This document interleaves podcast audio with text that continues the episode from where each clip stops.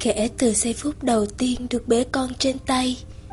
Cuộc sống của bạn sẽ không bao giờ quay lại như xưa được nữa. Bạn có thể sẽ rất nhớ, Thậm chí tiếc nuối con người trước đây. Cuộc sống trước đây, Khi mà bạn có thời gian, Có tự do và chẳng có gì đặc biệt phải lo lắng. Bạn sẽ hiểu thế nào là sự mệt mỏi Mà bạn chưa từng trải qua Hay từng tưởng tượng rồi ngày trôi qua dường như giống hệt nhau theo các cách. Cho con bú, vỗ ở, thay bỉm, dỗ khóc Chiến đấu với những cơn gắt ngủ. Thức dậy rồi cho con ngủ. Những chu kỳ có vẻ như không bao giờ kết thúc.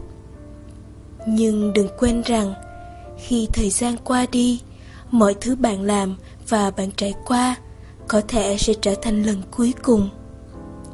Đó là lần cuối cùng bạn cho con bú là lần cuối cùng bạn có thể ôm con ngủ xuyên đêm cho tới khi nó muốn ngủ ở phòng riêng.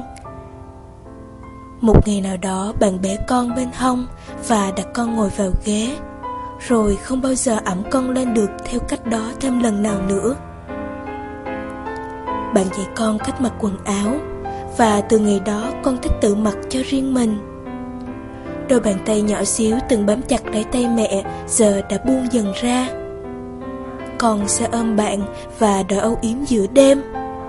Biết đâu đó là lần cuối cùng bạn phải thức dậy để dỗ dành.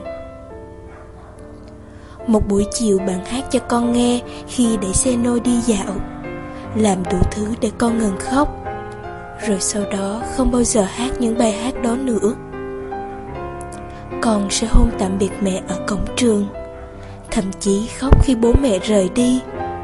Và ngày hôm sau, con mãi chạy chơi quên lời tạm biệt.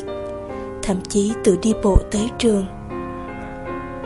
Còn nhiều khoảnh khắc cuối cùng nữa, Như là câu chuyện cuối cùng còn được đọc trước khi đi ngủ.